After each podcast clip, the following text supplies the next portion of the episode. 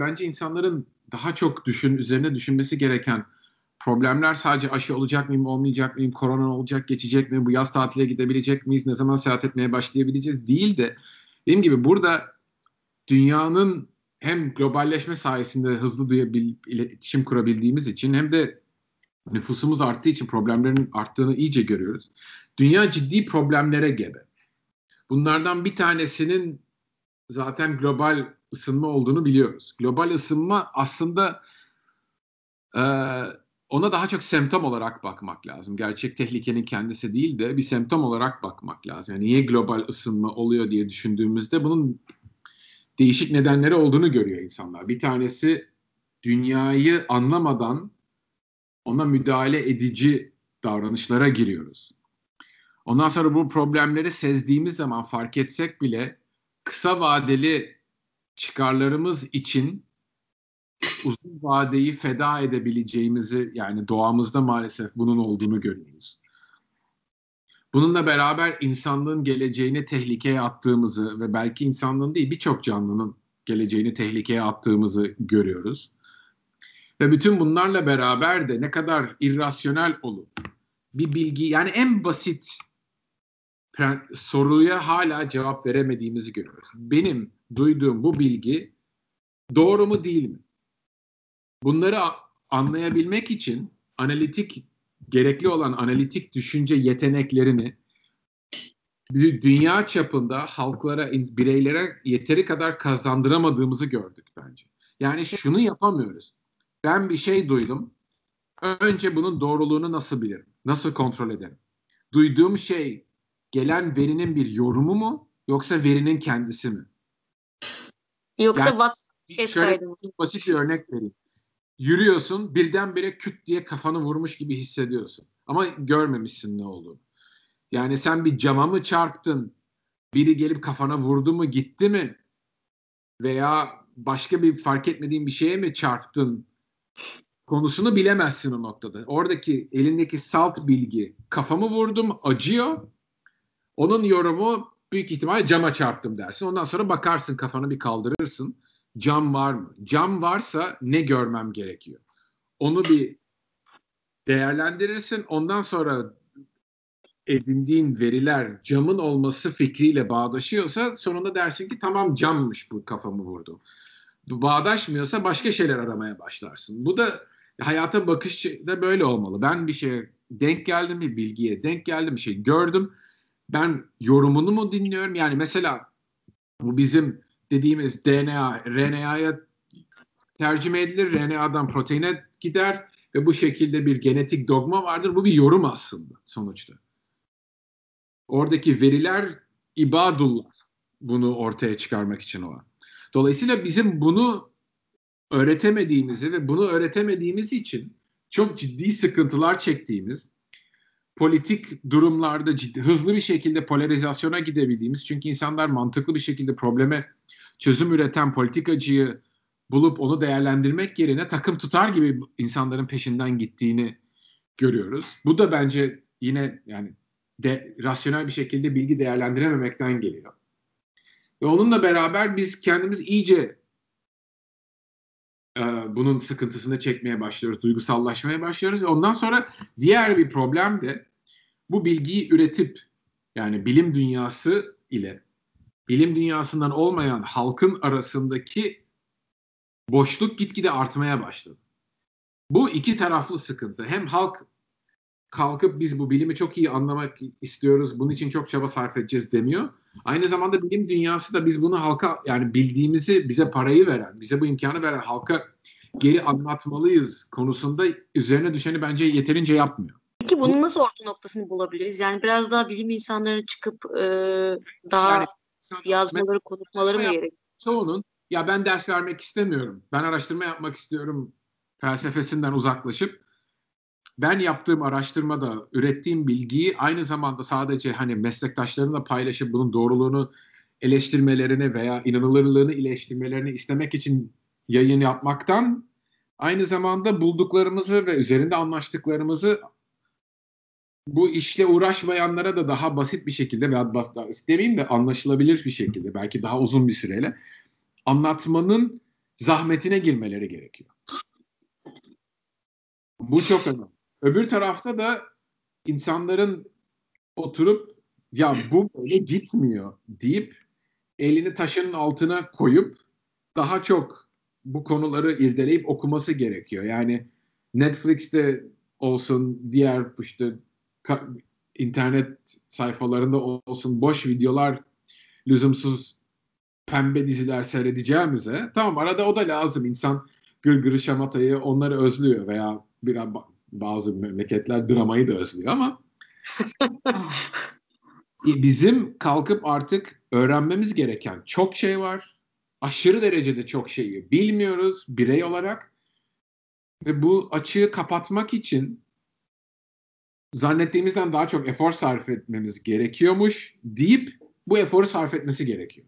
Biraz şey de oluyor galiba akademisyenler ya da araştırmacılar da yavaş yavaş bu Covid sayesinde artık ofislere gidemediği için biraz daha dijital dünyaya kaymaya başlıyorlar. Bilgi biraz daha difize olmaya başladı. Hani o akademinin duvarlarından biraz daha çıkmaya başlıyor. Yani zaten evet. var moklarla falan. Biraz daha erken de başladı o. Bu YouTube'un bence en güzel formasyon. Bir tanesi o oldu. Hakikaten birçok bilim kanalı türedi orada. Değişik şekillerde, bütün ülkelerde. Oradan insanlar epey yayın yapmaya başladı. Gördüklerini paylaşmaya başladı. O çok güzel oldu. Bence bir de bu seyahat videoları insanların bütün dünyadan birçok şey göstermesi, değişik şeylerin olduğunu göstermesi, değişik inanışların olduğunu göstermesi insanları bir daha etrafını, kendisini, düşündüklerini sorgulamaya ister istemez itiyor gibime geliyor. Evet yani mesela o e, MOOC gibi kanallar, Coursera işte e, edX gibi kanallarda yine şey vardı ya biraz daha bir literatür vardı. Adamlar tek ders veriyor, ödev koyuyor falan. Ama. YouTube gibi ortamlarda biraz daha şey oldu olay. Bilgi daha informal bir şekilde yayılmaya başladı.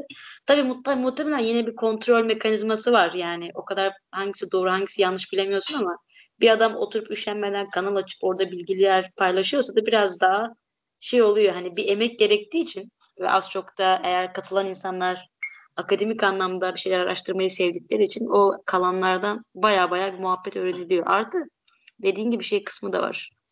Ee, diğer kültürleri öğrenme kısmı, diğer kültürlere gitmeden. Zaten bundan sonra artık öyle yapacağız. Açacaksın. Hindistan'a gitmiyorsun. Hindistan videosu izleyeceğiz muhtemelen.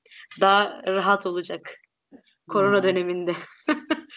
ben mesela bu dönemlerde bir de ben çok yalnız da kaldım burada yani arkadaşlarım kendisini izole ediyor. Biz kendimizi izole ediyoruz. Ne yap Çünkü hepimiz laboratuvarlara girip çıktığımız için tam olarak kimin e, neyle, kiminle ne kadar görüştüğünü tam olarak bilinemiyor. Veya bu zamanlarda işte ailesine gidenler oluyor Noel ve yeni yıl tatili için. Ondan önce burada Şükran günü kutlamaları vardı. Orada da aynı şeyler oldu. Neyse uzun lafın kısası epey yalnız kalınca ben kendime bu tarz videolara biraz verdim. Akşamları yatarken seyrediyorum keyifle.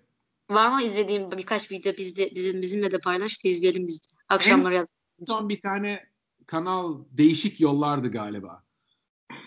Onu seyrettim. O o Güneydoğu'ya bisikletle giden ne, soyadını hatırlamıyorum ama Mehmet diye birinin çektiği bir iki video vardı. Onlar çok hoşuma gitti. Hakkari'ye gitmiş mesela. Oradan Hakkari'den Yüksekova'ya bisikletle gidiyor. Uğraşıyor, ediyor. Oradaki insanlarla etkileşimlerini falan paylaşıyor.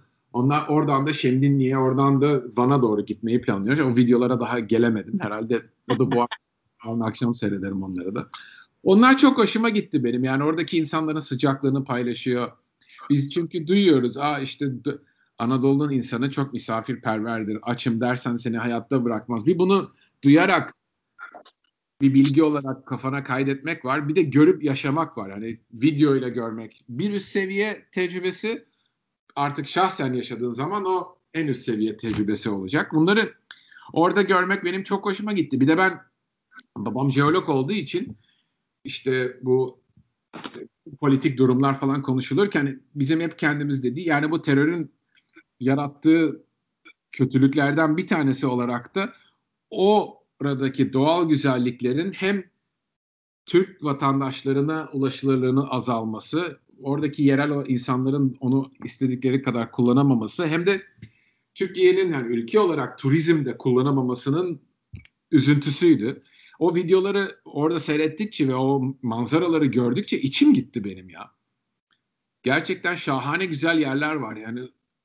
E, hep gitmek istiyordum. Şimdi gitmek için daha da çok sebebim var kafamda. Önceki konuya bağlamak gerekirse insanın ufkunu açması konusunda büyük faydası var. Çok büyük faydası var.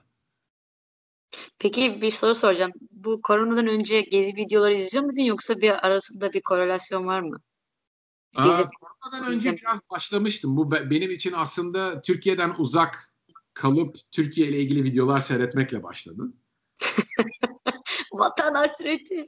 Çok hem de ne biçim. Gerçekten özlüyor musun yoksa böyle... çok özlüyorum. Yani ben ben değişik kültürleri çok seven biriyim. Aynı zamanda Türkiye'nin bu kadar heterojen bir kültüre sahip olması benim için çok keyifli bir gerçek. Ve ben içine daldıkça daha da çok keşfet, şey keşfettim. İçine daldıkça daha da çok şey keşfettim. Dünyayı gördükçe dünya ile olan paralelliklerini görmek veya farklılıklarını görmek çok hoşuma gitti. Mesela son 1-2 senede öğrendiğim ilginç şeylerden bir tanesi de bu Kuzeydoğu Türkiye'de kabaca yani bu e, Doğu Karadeniz bölgesinde eskiden kalma ve hala konuşulan bir Yunanca'nın olması. Böyle nimetleri de var Türkiye'nin. Çok ilginç diller var etrafta. Çok az insan tarafından konuşulan ve başka ülkelerin de aslında çok ilgisini çekebileceği. Onunla ilgili babama biri bir sözlük getirmişti. Oradan bakınmaya başlamıştım. İbadullah örnek var. Nereden yemeğinden mi başlasam, değişik aksanlarından mı Türkçenin başlasam, Türkiye'de konuşulan değişik dillerden mi başlasam, değişik müziklerden mi başlasam bilmiyorum yani. Daldıkça biraz oradan biraz buradan çok fazla şey hoşuma gidiyor. Ve kendi kültürümüzü yeteri kadar kendimiz geliştirip değerine varamadığımızı düşünüyorum. Bu gruba ben de dahilim kesinlikle. Yani biraz bazen Türkiye'de yaşayan insanlarda daha fazla gözlemlediğimiz bu batı hayranlığı biraz bazen hatta kompleks seviyesine geldiği için kendine ait olan her türlü değeri küçümseme eğilimi oluyor. Yani işte. Ne yazık ki özellikle... Oraya daha gelmeden unutuyoruz. Farkına bile varmıyoruz. O yüzden mesela ben Musa Dağdevire'nin o Türk yemekleriyle ilgili çıkardığı ansiklopedi vari yemek tarifleri kitabının çok önemli olduğunu düşünüyorum ve onun çok daha fazlasını yapılmasını ümit ediyorum. O benim için çok güzel bir örnek. Hakikaten bir antropolog gibi gidip dolaştı Anadolu'nun çeşitli bölgelerini, Türkiye'nin çeşitli bölgelerini diyeyim. Toparladı tarifleri. Onunla ilgili Netflix'te Chef's Table'da çok güzel bir bölüm de var. Seyretmeyenlere çok tavsiye ederim onu. Böyle şeyleri çok yapmamız lazım. Ülkenin veya toprakların geçmişini alıp, insanların geçmişini alıp bilmek, öğrenmek günümüzün farklılıklarını görüp öğrenmek. Birazcık da coğrafyanın getirdiği o kısım çok fazla zengin. O kesinlikle yani ticaret yollarının ve göç yollarının üzerinde olması Türkiye'nin çok çeşitliliği barındırmasına sebep oldu. Ama son bir şey daha söyleyeceğim. Bütün bunları fark etmek için aslında hani Türkiye'de hani hiç ayrılmamış bir insanın bu zenginliği fark etmemesini normal karşılamak lazım. Çünkü insanlar farklılıkları gördükçe farklılıkların farkına varıyor. Çok fazla fark kelimesi. fark etmez ya başar.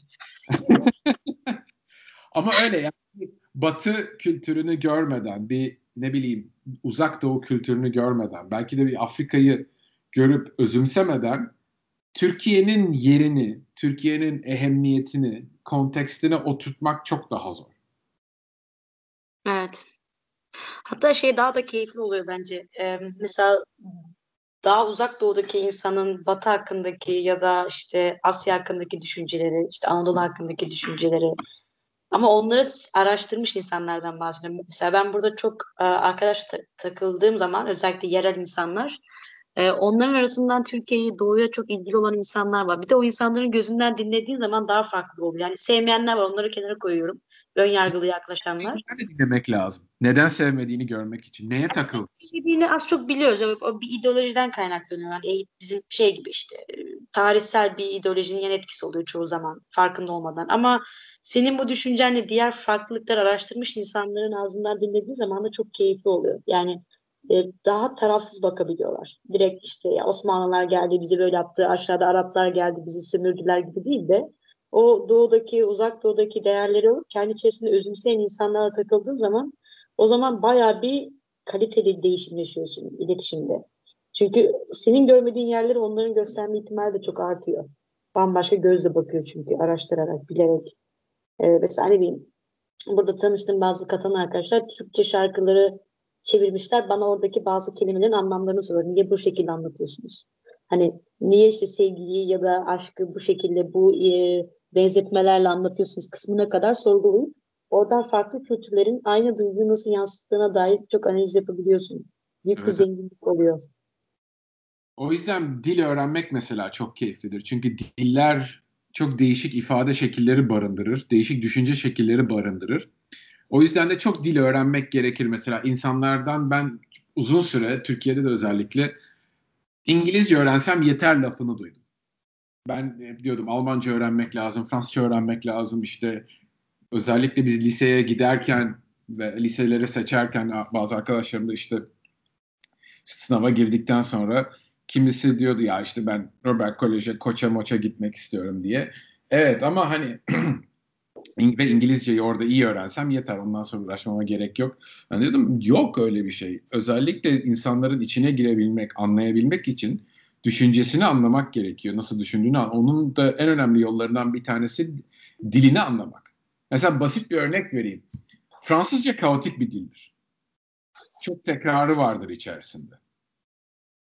Yani ifade ederken cümlenin içerisinde çok tekrar. Mesela kes köse bu nedir demek için kes köse derler. Kes de direkt tercümesi bu olan nedir bu gibi bir şey. Saçma sapan bir şey yani. Kültürlerine baktığın zaman da mesela yönetim yönetim kültürlerine, yönetim şekillerine refleksif olarak yani devlet organizasyonu demiyorum da günlük hayatta bir şeyleri nasıl yönetmeye çalışıyorlar. Yönetirken ne kadar verimli olabiliyorlar, ne kadar başarılı oluyorlar, ne kadar birbirlerine düşür birbirlerini yiyorlara baktığın zaman bunun da çok olduğunu ve bunun çok kaotik bir yönetim anlayışından geldiğini görüyorsun. Mesela benim doktora hocam Fransız ve onun laboratuvarı yönetme anlayışında işte her problem olduğunda cuma günleri laboratuvar toplantısında hep beraber konuşalım oluyordu. Dolayısıyla bir kimyasalı şuraya mı buraya mı koyacağız sorusuna cevap vermek bir buçuk saat alıyordu. Demokrasi algısı biraz çok güzel fikirlere sahip, çok güzel fikirler üretebilmesine rağmen genel üretimi çok düşük bence. Yani çıkardı mı çok güzel çıkarıyor yayında ama çok daha fazla çıkarabilecek potansiyeli var. Bunu yapamamasının sebebi de kaotik bir yönetim düzeni içerisinde olması. E, ama bunu anlamak için bunun bu adamın neden bunu yaptığını hani en basit şekilde aptal mı bu adam dememek için bu adamın kültürünü anlamak lazım. Ve bana sorarsan bu kültür bu tarz verimlilik açısından, yönetim açısından başarılı olamazsa da mesela sanat gibi şeylerde çok karma karışık ortamlarda yaratıcı olmayı veya daha kompleks bilimlerde, biyoloji gibi bilimlerde yaratıcı olabilmeyi, oralardan anlam çıkarabilme kabiliyetini de arttırıyor. Fransızlar biyolojide çok iyidirler. Ve çok orijinal düşünebilirler. Ve ben kültürlerin parçası olduğunu düşünüyorum. Ve çok daha fazla bilgiyi anlayıp onu ondan bir anlam üretebilmek ve bazen de o anlamı uydurabilmek basit bir şey değil, önemli bir kabiliyet. Dolayısıyla sanatta da onlara veya e, bilimde, kompleks bilimlerde, fizik, kimya gibi değil, biyoloji gibi karma karışık genellemeleri çok yapmanın çok zor olduğu veya mümkün olmadığı bilimlerde güzel bir yetenek kazandırıyor. Ya şey vardı mesela aklıma geldi biz geçen Duygu'yla konuşurken muhabbeti dönmüştü. Mesela bizde özlemek için e, bir kelime bir e, fiil yaratmışız ya işte seni özlüyorum. Yani sana doğru yönelik bir duygum var. Bu biraz daha Batı medeniyetlerinde bireysellik daha fazla olduğu için dilli biraz şekilleniyor olabilir o şekilde. Mesela İspanyolca'da te echo de menos yani sensiz eksiğim diyor. Hmm. Yani sensiz sen bir şey mi? Eksik. Sen benden eksiksin yani. Ya da İngilizce'de hani I, I miss you'daki gibi. Evet. Biraz duygularda bir eksiklik duygusunu tamamlamak için özleme kelimesini. Yani direkt özlem bir şey özlemek yok. Onunla ilgili bir fiil yaratmamışlar. Ama bir eksiklik, bir bir şeyin tam olmaması ile ilgili e, duyguyu farklı kelimeler kullanarak ifade ediyorlar. Yani ben sen benden eksiksin. Yani böyle şey aslında hani çok fazla e, şey algısı var. İnsanların özellikle ben gördüğüm duyguları ifade ediş tarzında e, dil zenginliği çok etkili ya e, ve kendisini nasıl ifade ettiğini. E, bu tip birçok örneği gördükçe aslında o dildeki insanların tabii ki dil senin düşünmeni de şekillendiriyor ya da şek düşünmen dili şekillendiriyor. İkisinin de yapısı var. E, bayağı bir küçük şey ayrıntıları buldukça da hoşuna giden yapıları oluyor. Sadece tabii ki büyük makro etkileri oluyor senin söylediğin gibi. Yani bilimsel düşünme etkisi. Ama aynı zamanda insan ilişkilerinin etkisi de çok fazla oluyor. Çok yani hem ona etkiliyor hem genel kültürünü çok etkiliyor. Ben mesela İtalyancayı öğrendikçe ben onu çok gırgır şamata laubali bir dil zannederdim bilmeden önce. Eee, bir havası olacak diye. Ve Fransızca da hani daha önce de Fransızca biliyordum. Fransızca güçlü bir dildir. Yani kelime haznesi zengin bir dil ama gramerinden ve cümle yapılarından dolayı ben mesela Almanca kadar kuvvetli bulmuyorum o dili. Ve İtalyancayı da aynı zannederdim. Ondan sonra İtalyancayı okudukça fark ettim ki ilginç bir şekilde Almanca vari bir gücü var İtalyancanın. Almanca'nın Almanca'da da olmayan estetiğe de sahip tabii ama Almanca vari bir gücünün olması benim birdenbire İtalyan kültürüne bakışımı inanılmaz derecede değiştirdi. Ya çok da şaşırmamak lazım aslında yani aydınlanmanın yine bir çıktığı yerlerden bir tanesi İtalya. İtalyan dili. Hani Latince'nin geldiği yer, Latince'nin yani. yavaş yavaş yozlaşıp İtalyanca'ya dönüştüğü yer. Ama ben hani kaybolmuştur diye düşünüyorum. Yani mesela tarihsel dil gelişim açısından da neredeyse Dante'den de önce o dönemlerden başlayan ciddi bir gramer yapısı, o, onu mesela çok daha tabii şu an kullandığımız bildiğimiz daha doğrusu İtalyanca İtalya'nın bir diyalektiği aslında bir, bir bölgenin İtalyancasını kullanıyoruz ama neticede onların ortak bir gramer yapısına gelmesi 500 seneden beri çalışılan üzerinde bir şey. Fransa gibi uzun süre üniter bir yapıya sahip olmadılar. Aynen, aynen. Çok yeni yani işte Napoli İtalyancası ile Roma İtalyancası aslında çok özünde farklı ama biz galiba Floransa'nın İtalyan şeyi Evet. Toskan kabucu. Toskana'nın. O yüzden şey e, apayrı bir etkisi vardır muhakkak 500-600 senelik. Diller evet. İşte onları öğrenmek bence çok ilginç oluyordu. Aynı şekilde o, o işte bu bunları öğrenince, bu bakış açılarını kazanınca bu bakış açısıyla sonra insan dönüp kendi ülkesine bakıveriyor. O zaman şu soruyu sormaya başlıyorsun. Ya biz bayağı heterojen bir kültüre sahibiz. Hani uzun süre üniter kaldık ama imparatorluk yapısı içerisinde kaldık. O ne demek? Kültürler bir kültür içerisine dönüşmeyip parça parça bir devletin altında kalabiliyor. O zaman bayağı bir çeşitlilik olması gerekiyor. E tamam aksanlarda biliyorsun bunu. O güzel. Ama Türkçenin içerisinde çok görmüyorsun. Ondan sonra merak ediyorsun neden oluyor. Ondan sonra Türkçe'de komşu diller var işte. Arapça var, Kürtçe var. Kürtçenin içerisinde ayrımlar var. Ondan sonra ufak tefek kalmış diller var. Ermenice var. Değişik Rumcalar, İstanbul Rumcası var. Pontus Rumcası var. Hala Türkiye'de olan. Ondan sonra Ladino var. İstanbul'da. Sefardik Yahudilerin konuştuğu. Süryanice var. Ama bir bakıyorsun bütün bunlar ortaya çıkmaya başlıyordu. Kendi sormaya başlıyorsun. Nereden ne öğrendik, nereden ne, ne nasıl etkilendi diye. Müthiş bir şey oluyor. O yüzden diyorum mümkün olan fırsatını bulan herkesin bir şekilde bir süre yurt dışında yaşaması lazım. Kendi ülkesine bakışı değişsin. Yani değişsin dediğim çok daha pozitif hale geliyor. evet katılıyorum. Çünkü dışarıdan bakmak her zaman değiştiriyor ya her şeyde kendine dahil olmak üzere biraz dışarıdan bakabilecek ortamlar yaratmak lazım. Ee, sadece içeriden baktığın zaman eğer karakter yapına göre ya çok negatif bakıyorsun ya çok pozitif bakıp bir tür ırkçılığa dönüştürüyorsun ya da narsistik bir yapıya dönüştürüyorsun. Biraz dışarı çıktıkça o dengeyi bulmak, biraz daha barışmak bazı şeylerle, pozitif olan yanların da kıymetini bilmek, onu muhafaza etmek en büyük zenginlik oluyor herhalde. Evet evet. Büyük çıkarımlar yaptık aslında bu akşam. ya ben çok fazla bu kültür konularında nasıl diyeyim daha fazla boş vaktimi onlarla geçirir hale geldim. İşte seyahat videolarını seyrediyorum. Dil mukayeseleri son 1-2 senedir çok aklımda olan bir konu. Çok keyif aldığım bir konu. Yani İtalyanca öğrenmek, diğer dillerde olmadı nedense ama İtalyanca öğrenmek şu güzel etkiledi beni o açıdan. Ya ben çok daha farklı bekliyordum nedense.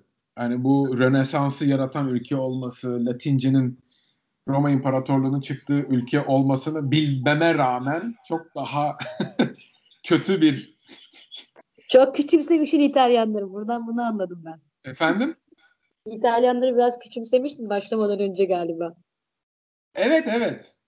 Biraz da bir şey eski İspanyollar, İtalyanlar bunlar eski zamanın büyük abileri olduğu için galiba. Ee, hala etkisi devam eden ama eskisi kadar karizması olmayan ülkeler durumunda 21. yüzyılda ne yazık ki. Evet. Ama kendilerine sorsalar bizim Türkler gibi şey yani. Bu zaman buralar bir ara imparatorluktu.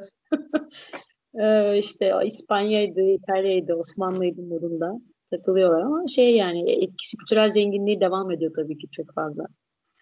Ya çok hala etkiliyorlar. Hem İspanyollar hem İtalyanlar Avrupa kültürünü, dünya kültürünü çok ciddi derecede etkiliyorlar diye düşünüyorum. Ya mesela çok basit bir örnek vereyim. Türkiye olan etkileri. 50'lerin, 60'ların, 70'lerin o nostaljik şarkıları Ornella Vanoni'ler, Mina, Adriano Celentano gibi şarkılar Türkçe'ye çok tercüme edildi. Sezen Çimen az uğraşmadı bunlar için. Hafif hafif müzik konseptini Türkiye'ye getirmek için. Bu hafif müzik derken ucuz anlamındaki hafif mi yoksa rahatlatıcı anlamdaki hafif? Ya, hafif müzik yani bu pop e, pop müzik. Avrupa'nın o zamanlar geliştirdiği özellikle İtalya, Fransa ve İspanya'da gelişen pop müzik. Hafif müzik. Yani dımtıs dımtıs gibi değil. Daha sakin, rahatça dinlenebilecek, beraber şarkısını söyleyebileceğin, melodisini mırıldanabil, melodisi olan en önemlisi. Keyifli şarkılar. Ben onları mesela çok seviyorum. Ben kendime öyle iki tane liste yaptım. Bir tanesi yabancı e, şarkılarla Türkiye Türkçe şarkıların bir arada olduğu. Bir tanesi sadece eski o tarzın nostaljik Türkçe şarkıların olduğu Spotify'da. Çok da severek, keyifle sık dinliyorum. İyi seni o zaman biraz stoklayalım Spotify'da bulalım listeleri. Çok isterim ya. Çok eğlenceli listeler onlar. Hatta bir tane Türkçe nostalji diye bir liste yaptım. O, o, o hem kendi ufkumu açtı. Buldukça, keşfettikçe içine attım. Hem de ya bir de şunu görüyorsun. O zamanlarda çok da güzel bir Türkçe kullanılmış. Ona üzülüyorum ben. Türkçenin yozlaştı. Çünkü mesela şunu Türkçe konuşanların farkına varması lazım. Mesela İtalyanca, İspanyolca, Fransızca yozlaşıp fakirleşmiş bir Latincedir. Şaka maka. Özellikle gramer yapısı olarak. Bizdeki bu D hali, den hali, genitif haller, i, e bunları düzgün kullanmayı öğrenmemiz lazım. Çünkü bunlar dili hala zengin ve spesifik tutabiliyor. Ondan sonra miş ve di geçmiş zamanlarda. Biz çok güzel bir şekilde bir şeyi biz kendimiz mi biliyoruz yoksa duyduk mu? Tek bir eklen ayırt edebilme kapasitesine sahibiz. O, o, o zenginliği korumamız lazım. Yani hep benim çantamı aldın mı benim çantayı aldın mı deriz. Mesela değil o. Ya o yanlış kullanma benim çantamı aldın mı demek ve doğru kullanmak lazım. Bunları da fark etmek için bence dil bilmenin bir keyfi var. Neyse çok konuyu atlamaya başladım. Ben bağlantılarımı kaçırdım hale geldim. Bence bence bir dahaki sefere aslında e, aşı ya da herhangi bir biyolojik bir şey konuşmak değil de bir kültürel ne bileyim bir hayatla ilgili bir e, sohbet ayarlamak daha keyifli olur ya. daha keyifli olur. Ne çıkarsam bilemedim. Biyoloji çok mu sıktı? hayır hayır sıktığından değil de hani o, o, onunla da ilgili güzel keyifli sohbet edebiliyorsun demek istedim. Ha ha ha. Yok takılıyorum ben merak etme. Ben de o Türkçesi bozuk insanlardanım o yüzden kusura bakma.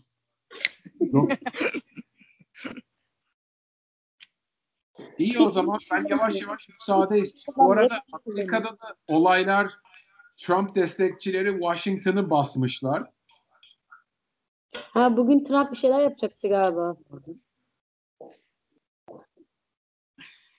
İnşallah kazasız belasız devir te- teslim olur diye tahmin ediyoruz. Önümüzdeki haftalarda olacak galiba teslim şeydi. Hapise girecek yakında ya. İnanın Amerika'da yani seçimlerden önce Amerika'da tanıdıklarımın bir kısmı iç harp korkusu yaşıyordu. İlk defa ona benzer bir olayın çıktığını ve meclisin basıldığını görüyorum. Ama Trump kaşınıyor yani şu anda. Evet yani ben hatta ama Trump'la ilgili başka teoriler de duyuyordum. Yani bu para toplamasının sebebi kendi borçlarını kapatabilmek için diye de bu raddeye gelmesini bir yandan E bekliyordum, bir yandan da beklemiyormuşum. Şimdi onu fark ettim. Çok E tabii hatırlarsan Trump zaten bir businessman. Onun yani e, şey başka bir şey değil yani hani çok e, zengin bir businessman o oradan yani Bu Amerikan tarihinin Trump gibi iş dünyasından gelen örnek çok fazla yok galiba değil mi? Yani belki bu ilk. olabilir. Tam bilemiyorum. İnanılmaz, inanılmaz. Neyse, Neyse, Amerika'nın, haber- Amerika'nın sorunlarıyla baş başa bırakıyorum. Yavaş yavaş kapatalım. Ben de müsaade isteyeyim. Tamam. Çok teşekkür ederiz. İyi çaylar, Evet, kahveler. güzel sohbeti yapmaya da varım. Çok severim de öyle şeyleri. Aynen. Ee, Ben- sen- ben çok keyifle dinledim ya. Evet e, şey e, yani teşekkür ederim. Oldu o zaman. Görüşmek üzere. Sağ olun. Haberleşiriz tekrar yine. Kendine dikkat gelsin. Sağlıkla kalın. Hoşça kalın. Hoşça kal.